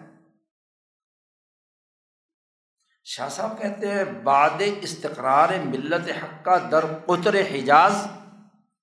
حجاز میں نبی اکرم صلی اللہ علیہ وسلم کی جو جو سے مکہ فتح ہو کر ملت حقہ کا استقرار ہو گیا، اور حجاز وہ علاقہ ہے کہ جو نہ کسرا کے تصرف میں تھا نہ قیصر کے تصرف میں تھا، وہ ایک آزاد علاقہ تھا۔ ہر دو ازاں غافل بودن، یہاں جو انقلاب آ چکا تھا محمد مصطفیٰ صلی اللہ علیہ وسلم کے ذریعے سے، یہ قیصر و کسرا اس سے غافل تھے۔ وہ غلبہ بر طور غلبہ ملوک در غیر ای قطر متصور ربو، اس زمانے میں یہ تصور بھی نہیں کیا جا سکتا تھا کہ یہ جو جزیرۃ العرب یا حجاز کی ایک چھوٹی سی حکومت قائم ہوئی ہے، یہ بڑی بڑی ان دو طاقتوں کو شکست دے کر ان پر غالب آ جائے گی۔ جی تصور میں نہیں تھا کہ یہ لوگ جو ہے آگے بڑھ کر یہ اقدام کریں گے، لیکن جب اللہ تبارک و تعالیٰ نے نبی اکرم صلی اللہ علیہ وسلم پر روحانی نعمتیں نازل کیں کہ آپ کو اللہ پاک نے ان روحانی نعمتیں دینے کے لیے اپنے پاس مالا اعلیٰ میں بلا لیا، تو لازم تھا کہ دین حق کے غلبے کی جو شکل ہے اور ان اللہ کے دشمنوں کو مٹانے کے لیے کام کرنے کی ضرورت ہے، وہ یہ کہ حضور صلی اللہ علیہ وسلم اپنا خلیفہ بنا کر جائے، جو ان دو عالمی طاقتوں کو تباہ و برباد کرے۔ تا ہما در جریدہ اعمال حضرت صلی اللہ علیہ وسلم مثبت شود، آپ خلیفہ بنا کر جائیں کہ وہ خلیفہ جب یہ کام کریں گے تو یہ جیسے حج بدل والے کا ثواب اصل آدمی کو ہوتا ہے، ایسے ان خلیفہ کے کاموں کا ثواب نبی اکرم صلی اللہ علیہ وسلم کے نامہ اعمال میں لکھ دیا جائے۔ و التفاف انتقام در بعثت حضرت صلی اللہ علیہ وسلم کار خود کردہ باشد، تو انتقام کا جو دائرہ ہے وہ گویا کہ نبی اکرم صلی اللہ علیہ وسلم کے کام کے ساتھ لپٹا ہوا تھا، تو اس کے ساتھ اسی طرح چسپاں رہے کہ آپ ہی نے گویا کہ یہ کام کیا ہے۔ شاہ صاحب کہتے ہیں اس کی مثال ایسے ہی ہے کہ جیسے بادشاہ عالی اپنے لوگوں میں سے ایک خاص بندے کو اپنے قریب رکھتا ہے، مجالس انس و محفل میں بیٹھاتا ہے اور اس کو بعض قلعے فتح کرنے کا حکم دیتا ہے کہ جاؤ جا کر وہ کام کرو، با یک از عمدہ ہائے خود باز گزارت، اور پھر اس قلعے کے فتح کرنے کی وجہ سے اس بندہ خاص کو ایک بڑی عزت اور افتخار اور اس کو انعام و اکرام سے نوازتا ہے، عطایا دیتا ہے۔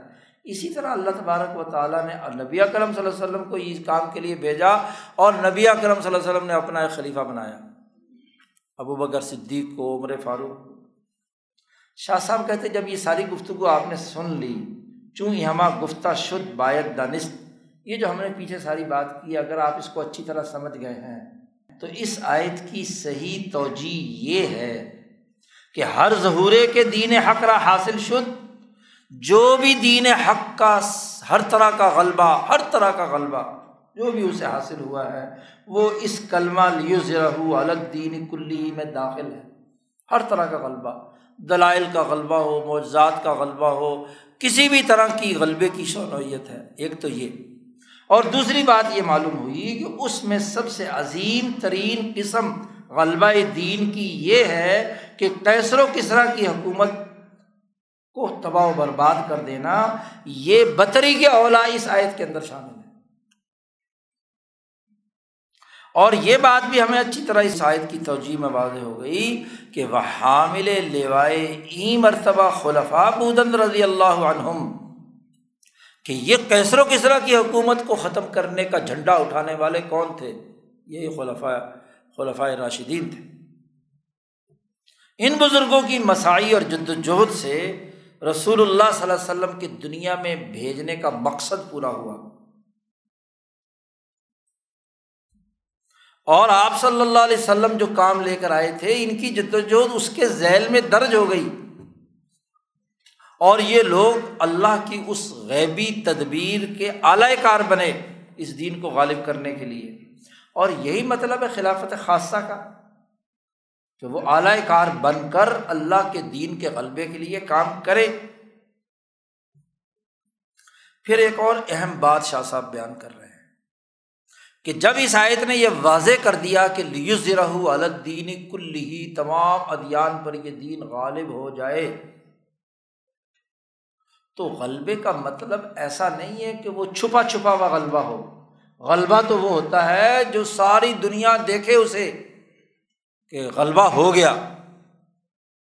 غلبے کو مخفی اور مستور سمجھنا یہ درست نہیں ہے۔ شاہ صاحب کہتے ہیں پھر یہ معنی هو الذی ارسل رسولہ بالہدی ودین الحق لیظہرہ علی الدین کلہ کا یہ مطلب ہے کہ ہدا اور دین حق جسے رسول اللہ صلی اللہ علیہ وسلم لے کر آئے وہ ساری دنیا میں ظاہر اور غالب ہو، نہ کہ مخفی اور مستور ہو۔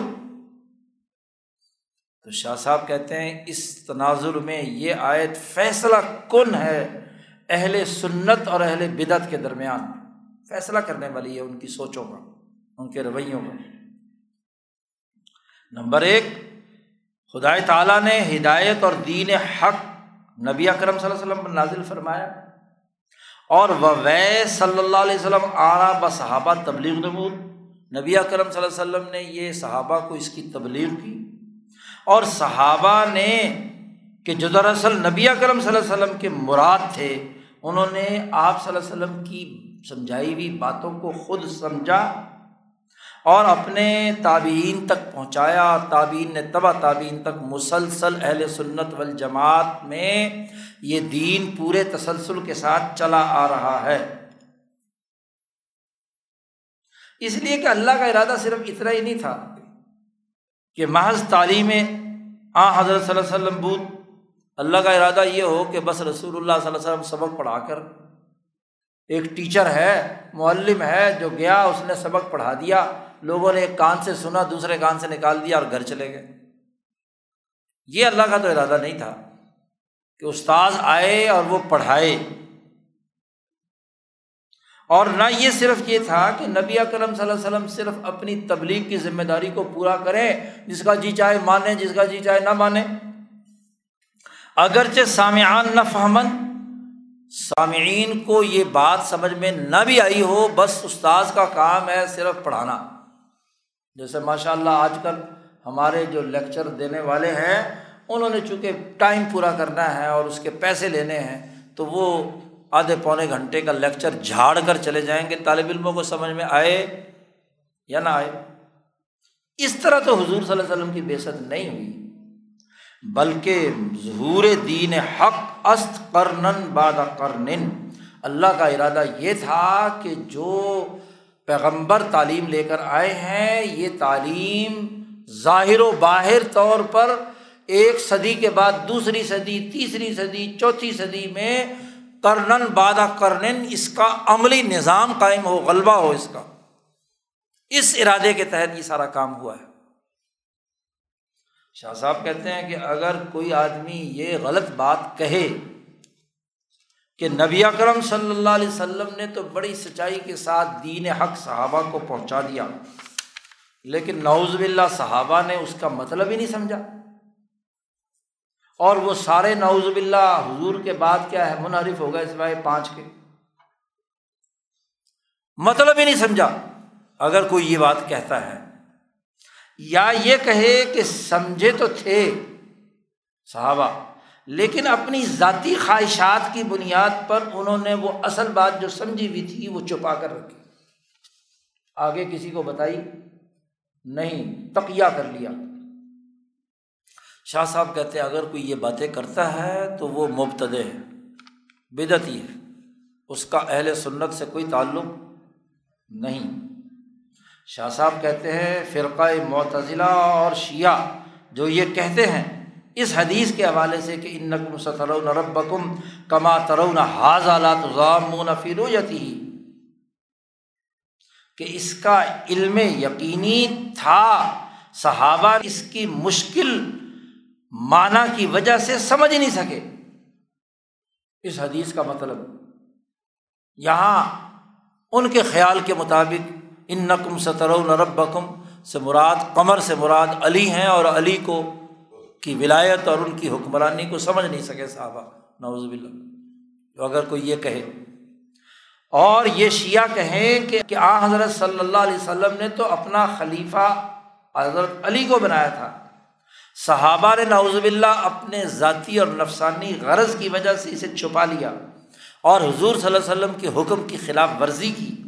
تو شاہ صاحب کہتے ہیں یہ جو لوگ یہ بات کہتے ہیں وہ بدعتی ہیں، ان کا دین حق اور اہل سنت سے کوئی تعلق نہیں. ایجا مراد حق ظہور دین است، یہ بات طے شدہ ہے کہ لیظہرہ علی الدین کلہ کا مطلب حق تبارک و تعالیٰ کی مراد ہے دین کا اور دنیا پر غلبہ، اور وہ ایک زمانے میں نہیں، قرنن بعد قرنن، ہر صدی میں. اور مراد اورا جل وعلا برہم نم تمازد، اللہ کا ارادہ کیا ہوا ہو اس کو دنیا کا کوئی آدمی پورا نہ ہونے دے، یہ کیسے ہو سکتا ہے؟ اللہ نے جب ارادہ کر لیا، واللہ متم نورہ، اللہ اپنا نور مکمل کرنا چاہتا ہے. اور یہ کہیں گے جی وہ کچھ لوگوں نے کیا ہے خلافت پر قبضہ کر کے اللہ کا ارادہ اور اللہ کا فیصلہ بدل دیا، ایسا کیسے ہو سکتا ہے؟ شاہ صاحب کہتے ہیں سبحانک ھذا بہتان عظیم، اللہ بہت پاک ہے، یہ بہت بڑا بہتان ہے اللہ پر بھی، اللہ کے پیغمبر پر بھی، اور نبی اکرم صلی اللہ علیہ وسلم کی تربیت یافتہ جماعت صحابہ پر بھی. تو اس آیت سے واضح طور پر معلوم ہو گیا کہ یہ غلبہ دین قیصر و کسرا کی شکست یہ ابو بکر صدیق اور عمر فاروق کے زمانے میں ہوئی ہے، اور یہ غلبہ اللہ کو مقصود و مطلوب تھا، اور اللہ نے اس جماعت کے ذریعے سے ہی کرنا تھا. اور ان لوگوں کا یہ کام دراصل رسول اللہ صلی اللہ علیہ وسلم کے نامہ اعمال میں لکھا گیا، یہ مطلب ہے هو الذی ارسل رسولہ بالہدی ودین الحق. تو شاہ صاحب نے اس آیت کی تشریح کرتے ہوئے ان اسلام کے بین الاقوامی انقلاب کا اصل مقصد اور ہدف واضح کر دیا. اسی کو مولانا سندھی رحمۃ اللہ علیہ نے کہا کہ اسلام کا بین الاقوامی انقلاب کا عنوان یہ آیت ہے، جو سورۃ توبہ میں بھی بیان کی گئی، سورۃ الصف میں بھی بیان کی گئی، اور سورۃ فتح میں بھی بیان کی گئی. تو یہ آیت صحابہ کی اور خلفائے راشدین کی حقانیت ثابت کرتی ہے. یہاں بات مکمل ہو گئی. 8ویں آیت اس کے بعد ایک اور لا رہے شاہ صاحب، انشاءاللہ اس پر کل گفتگو کریں گے. کل 10 آیات ہیں. اللہم صل